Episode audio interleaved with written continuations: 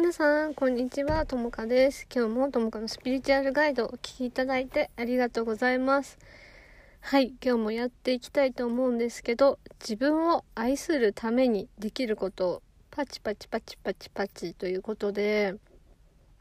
あの、自分を愛するって何って話なんだけど、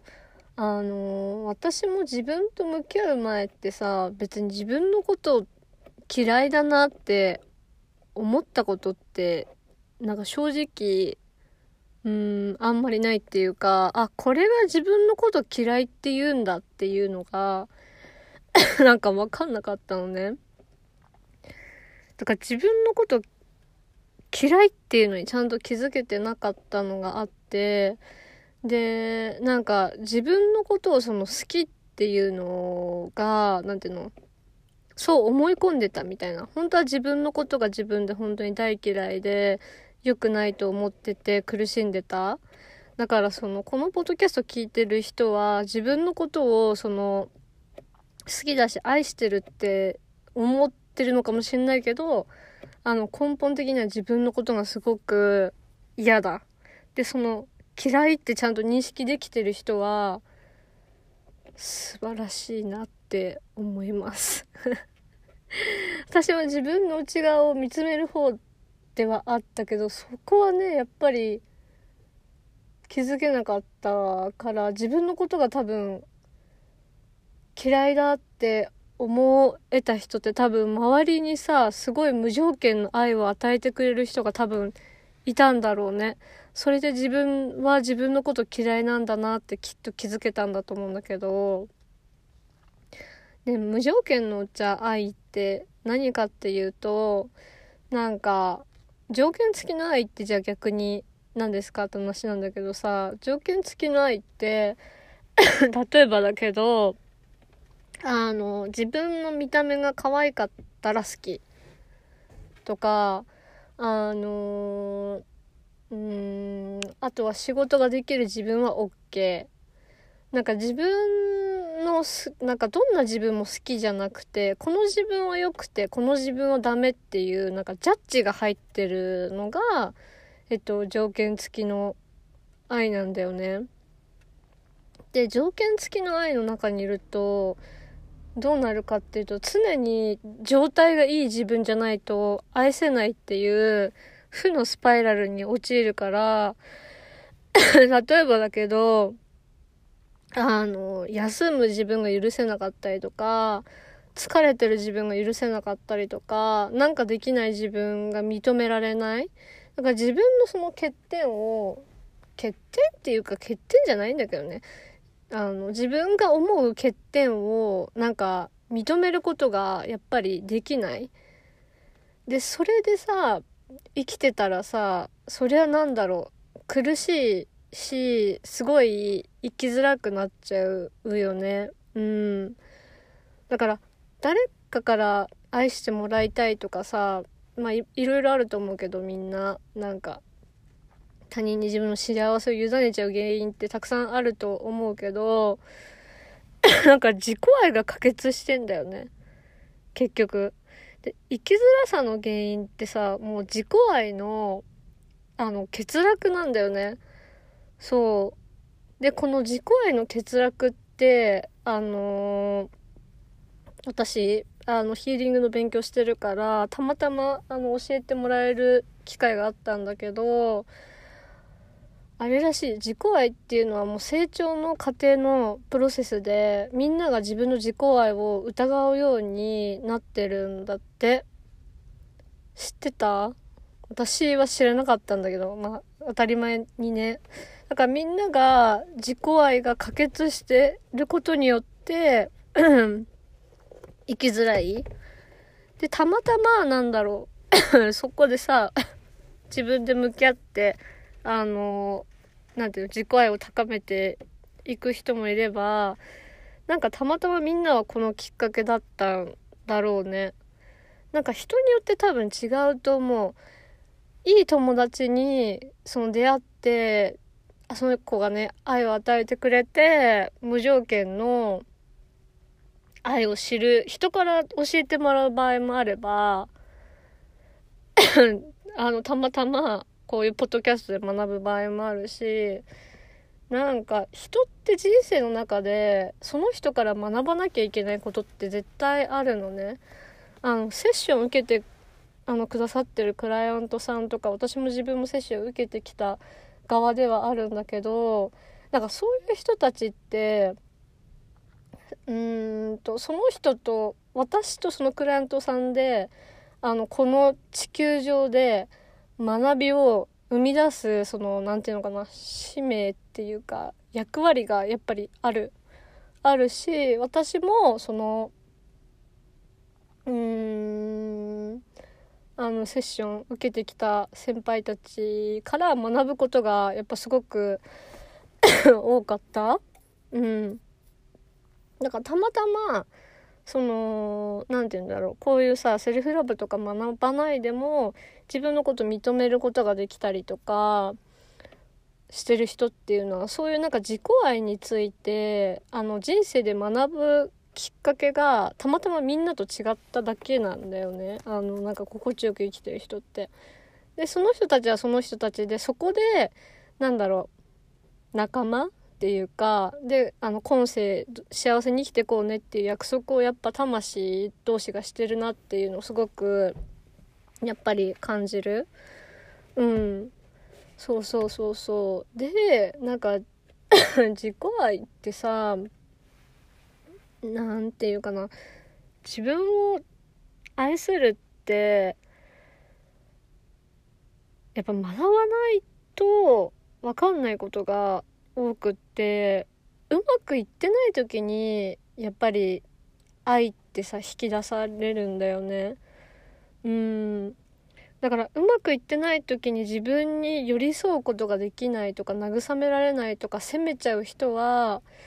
何て言うかな周りの人もそういう生き方を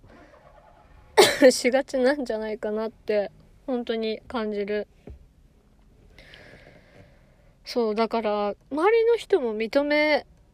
られてきてないからその共感とか慰めよりアドバイスになっちゃったりとか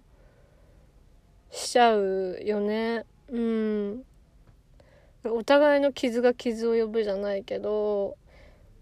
なんか人にようんなんか慰められ私なんかも慰めって言葉を全然知らなかった。慰め方自分の慰め方って何って感じだったくらい失敗したらすごい責めるもなく間髪入れずにじゃあ次こうしようっていうもう頭の回転がめちゃくちゃ速かったからじゃあ次こうしようって言って速攻行動に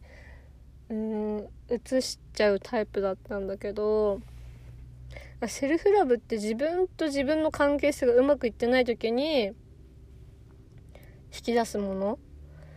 うんで自分と自分の関係性がうまくいってない時って絶対なんか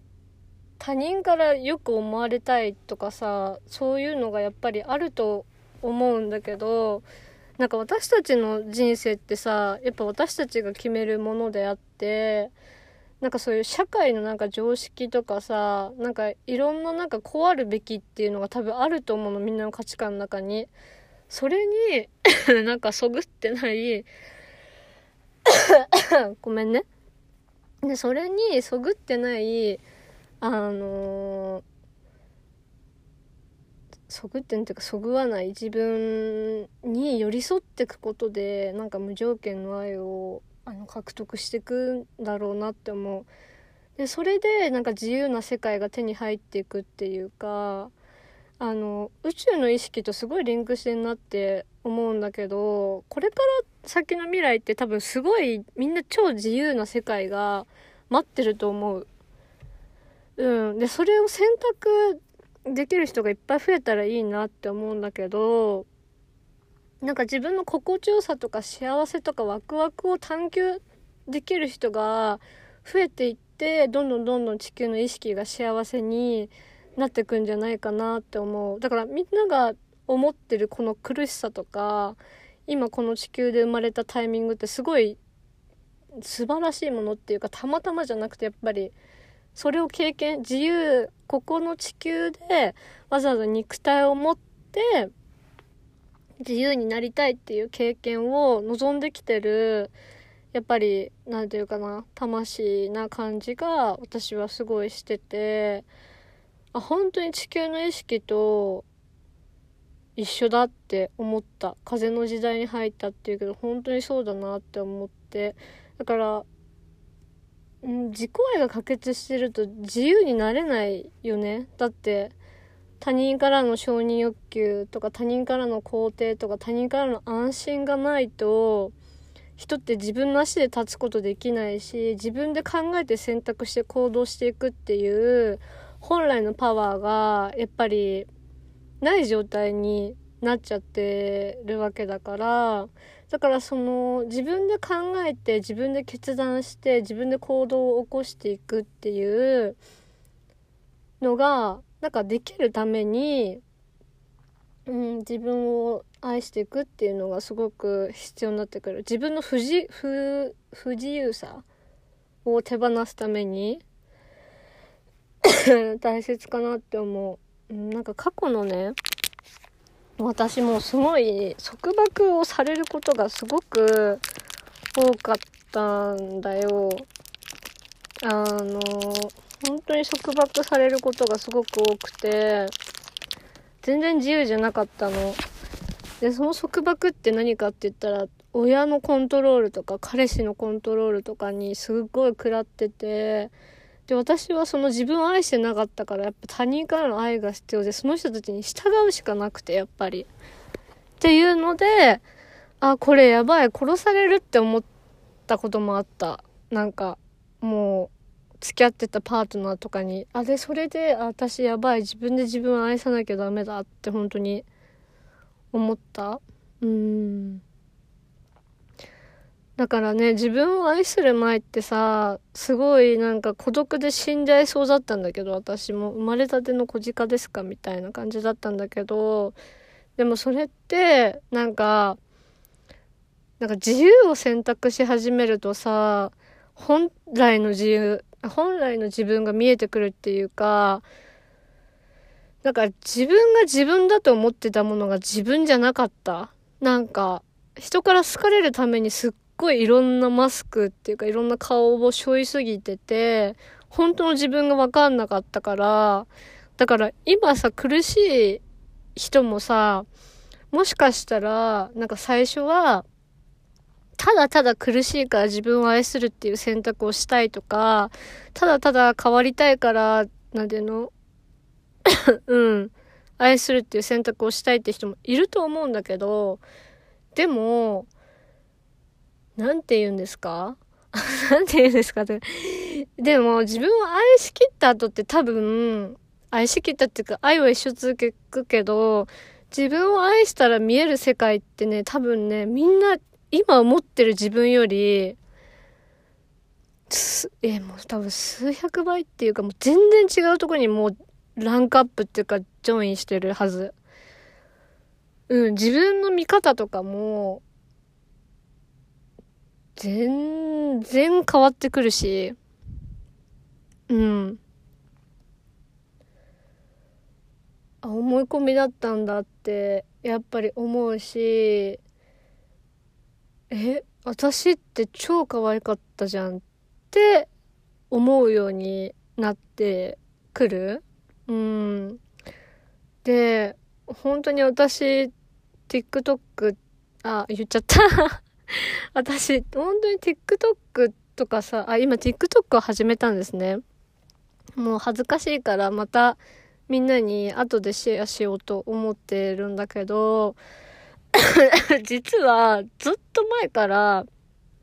TikTok を始めないかって、あの、なんていうの、お誘い見てた、なんかそのね、来てたんだけど、あの、なんていうの、それをずっと断り続けてきた、なんか自分に自信ないっていうか、自分のことを本当にコンプレックスだと思っていて、ねなんかそういう人間がさ自分の顔を出しちゃうのってすごくない？なんかみんなが思ってるより私ってね自分のこと本当に嫌いだったの惨めな女だなって思ってたしなんかバカだなって自分のこと本当に思ってたのね。何の能力もないし、本当に何にもないみたいな、思ってたんだけど、今私の自分に対する見方って、なんつうの？みんなから自分で言うのもなんなんだけど、みんなからちょっと一目置かれてたなってすごい思って。うん。でもさ、私って自分の自己価値が低すぎるがゆえに、自分が十分じゃないからすっげえやっちゃうのね。だから周りの人はついていけないわけよ。その仕事の終わらすスピードとか、責任能力とか、なんかなぜの、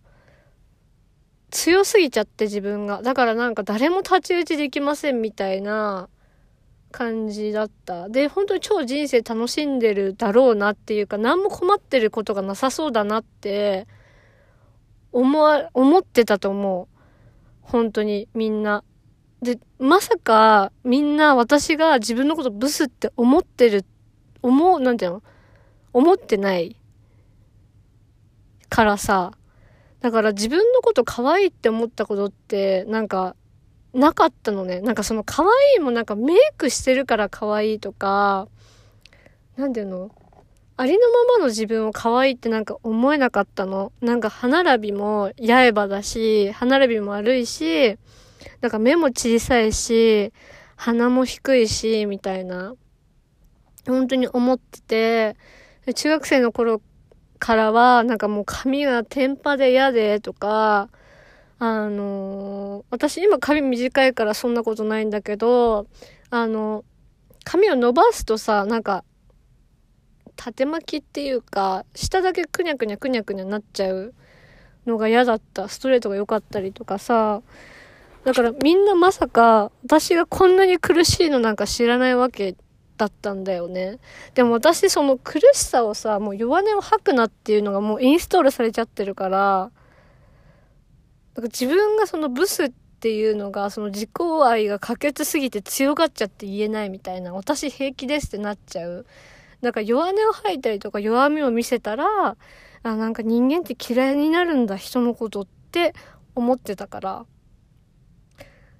弱い自分はダメだって思ってて、で逆にね、じゃあ、弱い自分を出してった方が、人ってさ、共感が湧いてさ、すごい好かれるわけよ。へーって思ったよね。なんか何だったんだろうって思った。なんか、なんていうのかな、完璧すぎちゃってっていうかさ、なんか、そうなん、見た目の割にすごく鋭くて私の場合って、なんていうのかな、よく勘違いされるんだけど、見た目がすごいさ、ふわふわしてるっていうか、優しい本当に印象らしいよね、どうやら。でも自分でも確かにいいと思うんだけど、でも中身ってすごいさ、私自分の意見持ってるし、すごい鋭いっていうか、頭の回転も速いし、でもこれ作ってるんだって思って、最近気づいたんだよね、それも。あ、これ作ってるんだ、私って思って、あ、私ちゃんとしなくていいんだって思ったの。なんかちゃんとしなきゃ、ちゃんとしなきゃってすごい思ってたんだけど、なんかしっかりしなきゃみたいな。あじゃあ私別になんか失敗しても、なんかふにゃふにゃしても、あ、大丈夫なんだな、みたいな。のは、この仕事しては、思った。あの、なんかワークショップとか、あの、昔結構本当にやらせてもらってて、その時ってさ、す結構に、すごい人数集まってくれて、20人とか集まってくれてた時があったんだけど、なんかさ、うん、昔も私公務員で働いてた時とかも、その、会議で発表するとか、プレゼンするみたいなことやってたけど、なんか、あの場所ってさ、なんか上司に守られてとか、なんか責任感がそこまでないというか、なかったのね。でもさ、今こうやって自分でさ、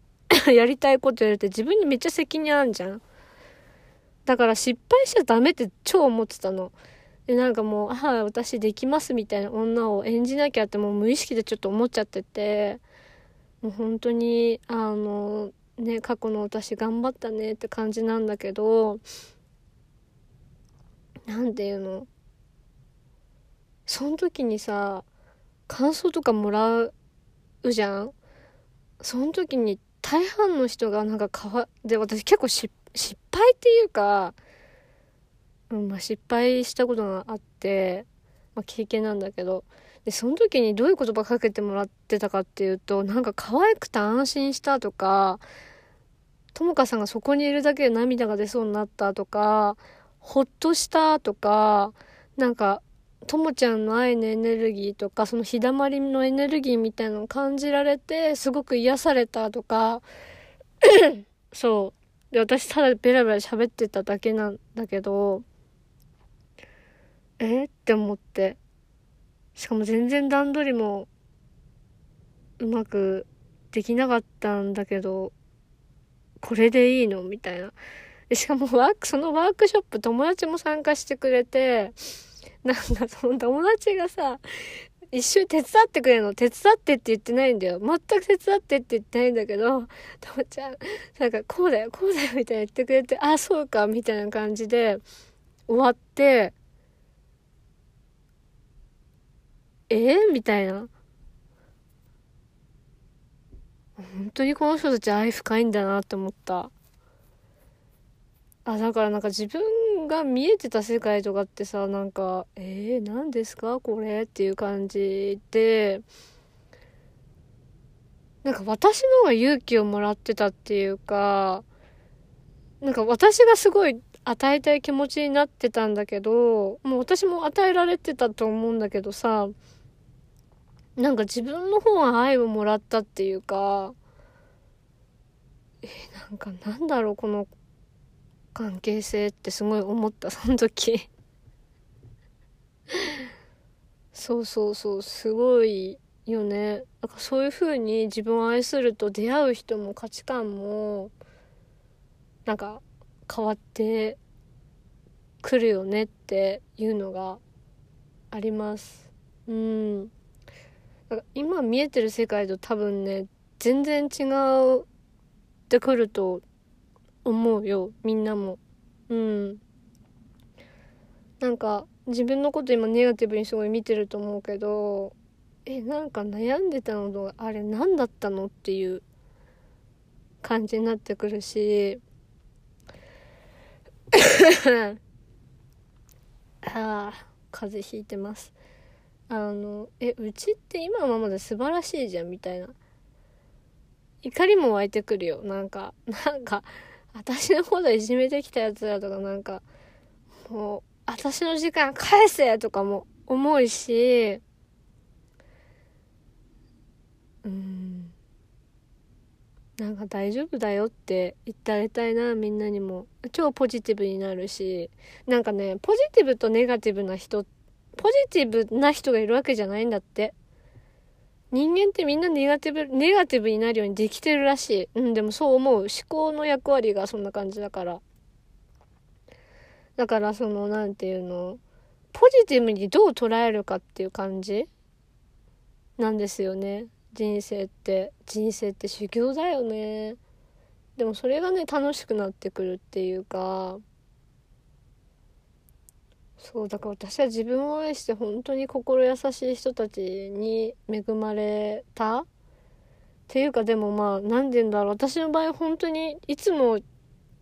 なんかね本当にいつも人にはすっごい恵まれてて。マジで。恵まれててなんか自分だけがなんか自分のことを信じてないっていうかさ。あのー甘えられない人生だったからねそうなっちゃったっていうかさ。だから本当に周りの人に助けてもらいながら生きてきた人生だなって本当に思うんだけど。ね自分と向き合うってあのすごく素敵なことだよね。自分を愛するってさ何にも変えられません。自分を愛するって。正直自己愛が私最上級の愛だなって思う。これ誰からももらえないって本当になんか思うよ。なんかね、自分のこと好きになるって、なんてみんな、んていうの、世の中の人が思う勝ち組って自分のことが多分好きか嫌いかだよ、これって。本当に。ああ、これ、身についたらみんな楽に生きれるだろうなってすごくやっぱり思ってる。からこそやっぱ私セッション続けなきゃってすごい思った。うん。そうね。で今ちょっと風邪ひいてるからあの公表はまだできないけどまた半年間のねプログラムを募集2期かあのしていきたいなってすごく思いました。うん。なんかなんていうのかな。正直今後のね方針とかを私すごい悩んで葛藤してたことがあってなんでかっていうとなんかもっとなんていうの違う人たちにもフォーカスした方がいいのかなって私はちょっと思っちゃってたんだよね。なんでかっていうとなんかうん私自身がなんかちょっとジェンダーっていうかなんだろうなんか私まだそこ自分でよく分かってないんだけどすっごい平等なのね。本当に。え誰がどう生きてもよくないみたいな。何でもよくないって思う本当にタイプでタイプでっていうかタイプなんだけどだから何て言うのかな。ジェンダーというかうん。でフェミニストっていうか何て言うのかな。だからなんかその男女の垣根がなくみたいな感じでその愛と調和に導いていった方がいいのかなとか思ったんだけどあでもちょっと違うのかなって思ったりもして結構うん悩んでたんだけどね。そうそう。うん。なので落ち着いたらまたねシェアリングしていきたいと思います。で今日のまとめはえー、っと自分の関係自分と自分の関係性がうまくいってない時こそなんか愛を育てるチャンス育むチャンスで、まあ、やり方っていうのがなんかそのこうあるべきっていうのをなんか固定概念をぶち壊す。あのそううまくいかない時もあるよ。だし今の自分がダメって思ってるんだったら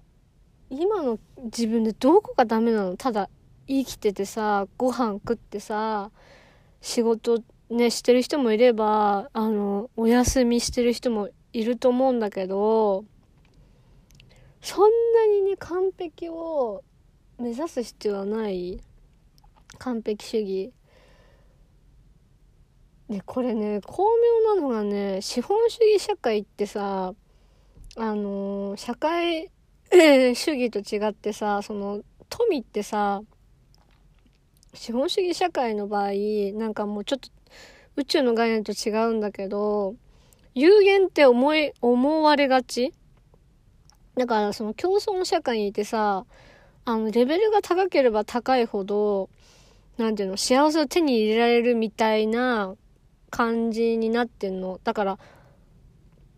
うん、だから人から求められる人材になれとか、価値のある人材になれって、うーん、言われやすい。だから完璧を、なんて、人々が求める完璧になる自分がいるかもしんないんだけど、でもなんていうの私がすごい感じるのは、人ってさ、絶対一人じゃ生きていけないのね。うん。だから、なんかその競争の中に、から抜けたとしても、みんなを必要としてくれる人って絶対いるのよ。人間の数だけ。だからその意識でいけばさ、別に競争とかなんか自分がなんか周りから見て価値があるとか、なんかそんなんどうでもよくな、ないそうどうでもよくなくなるっていうかどうでもいいだよね。だからなんかそこから外れちゃうとなんか誰からも認められなくて豊かさが手に入れられないみたいなその貧富の意識が多分あるんだと思うんだよねみんなの中にも。でもそうじゃなくって人って絶対一人じゃ生きられないからあのそこの競争から抜けてね、なんか今の自分がダメって思うかもしれないけど、ダメでも与えてもらえる？豊かさは手に入るから、うん、あそういう風なさ、意識の人が増えてくると思うよ。うん。ね、豊かさっていうのは無限にあるわけだからさ、その厳しく入ってきたお金って使い方も厳しくなっちゃうんだよね、自分にとって。なんか結局エネルギーだからさ、無限にお金はやっぱあるわけで、だからなんていうの？うーん、無理して働いたお金とかはさ、なんていうのかな。あんまりいいお金じゃないっていうか、うん。そう、だから自分、自己信頼してるとか自分が好きってさ、思ってる人のお金と、今みんなが持ってるそのお金ってさ、そのエネルギーの質が違うから出ていく量とかも入ってくる量とかも、結果的にその、総合的に見ると全然変わってくるはず。うん。だからそういうお金に対する信念を壊すためにも、あの自分を愛するってすっごい必要なんだよね。だからその結局、愛が全てで愛がいろんなものを循環させてる世界がその地球だから、うん。で、今ほら、奪い合い、ね、資本主義って奪い合いになっちゃってきてるけど、なってる人ほど、その、すごい苦しいと思う。手に入んないって、自分が勝たなきゃ手に入んないって思ってるから、あのー、そこから一刻も早くみんなが抜けることを祈ってるし、なんか人生って勝ち負けじゃなくない？なんか自分が楽しいかどうかだし、あのー、誰かに勝つことで楽しむっていう考え方は、なんか私は小さい頃から好きじゃなくて、今もそうなんだけど、なんか勝ち負けってなんだろうって思う。なんかみんな一番で、よくない？なんかそれぞれがそれぞれのだって役割果たしてんじゃん、今も。絶対、なんか人って絶対誰かの役に立ってんの。だってこの携帯電話をね、作ってくれた人は誰ですか？今、あなたがね、飲んでるコップがあったとしたら、そのコップ作ってくる人誰って思うじゃん。うん。で私たちってさ、そのコップ作れないわけじゃん。まあ、作ってる人いないだけど、作れないわけ。うん。で、例えば今お仕事してなくて休んでる人は、その、なんていうの？これから自分を愛することによって 周りの人が救われていく存在にきっとなっていくだろうし、今休んでるってことは、なんていうの周りの人のために、うん、自分が尽くしてきた結果で疲れちゃってるだけなんだから、誰かのために頑張ってきたからこそ、そうなってる人がやっぱ多いと思うんだよね、私って。うーん。なんか、結構世の中って蹴落とすスタイルの人もいるからさ、やっぱそういう富を受け取れないって勘違いして、うん、だからなんか極論なんか私はさ、お金なくても生きていけるって本当に思ってて、なんでかっていうと、うちってすっげえ田舎なのね。だからなんか食べ物とかってさ、買わなくてもさ、入ってくるの。野菜とか、すっげえでっかいさ、なんだ、白菜とか。で、海もあるからさ、釣りすれば魚もだって釣れんじゃん。なんかその、人々のその、なんていうのかな、求めてるものってなんだろうって私、思っちゃうんだよね。なんかそんなになんか、いる？って思っちゃう。なんか確かにさ、楽しいことも、うん、なんつうのかな。だからなんか人の、人から愛された経験とかがやっぱないからそういうなんか嗜好品が必要なんだろうなって思っちゃう。なんかそれをなんか紛らわせるじゃないけどさ。結局なんかなんかの依存ってそうだよねって本当に思うし。うん確かに自分を満たすためになんか買ってあげるのって超いいと思うよ。いいと思うけど何て言うのかな。自分を愛してない時のお金の使い方と愛した後のお金の使い方ってやっぱ全然違うから豊かさがかなって思うしさ。でなんかこの先の未来ってやっぱどうなるか分かんないから私は自分を愛する人が増えてくれるから大丈夫だと思うけど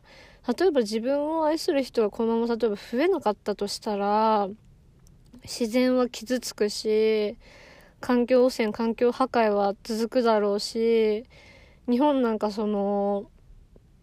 食料のね自給率が少なくてほとんど輸入に頼ってるからあ食べるもんも困んだろうなって本当になんかそれがなんか簡単に想像つくんだよねそのうん。だからなんかなんだっけバイオハザードじゃなくてウォーキングデッドだっけ？私たちは変わんなかったらそうごめんね途中で切れちゃった。いや私たちがだから変わんなかったらさなんかそういう世界になっていっちゃうよな。ななっていっちゃうよね。って思ってすごい広い目線で見てるやっぱ。だからなんか個人個人の幸せって超大事だと思う。その幸せのエネルギーで周りを幸せにしていくっていう。うん、一人一人が本当に幸せになっていくっていうのが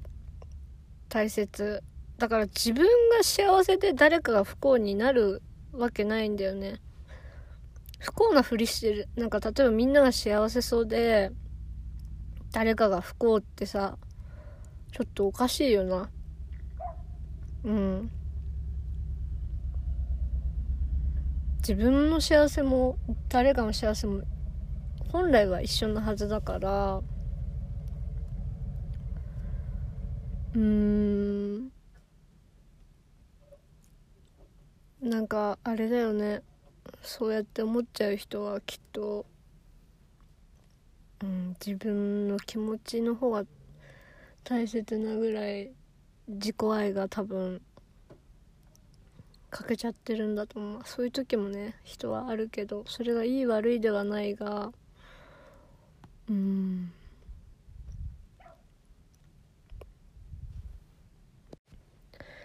で自分を許したらね他人も許せるしそういう寛大な心、まあ、自由な心が豊かさを自由に受け取ることができるので人に寛大な人はやっぱ豊かだよね。お金だけじゃなくて人のつながりとか精神的な面でもすごいそれは思う。結局自分に優しい人ってね人にも優しいし自分を愛すると人から愛されるっていうのはあるよね。うん。そういうエネルギーで回っていってくれる世界になってほしいなって思うその戦いとかさ正義のエネルギーではなくってなんだろうもう苦しいんだよねってもうやめよっかってなってみんなが手を取り合えるような優しいね共存できるあの社会とか世界とかにあのなっててほしいしみんなは結局それの一員なわけですよ。私もそうだしみんなもそうだからなんか自分らしく自分を愛していこうねっていう今の自分を認めて寄り添っていこうねっていうのを今日はシェアしたくて撮りました。はい。でセッションの申し込みはあの概要欄に書いておくので気になる人はあの申し込んでみてください。じゃあまたね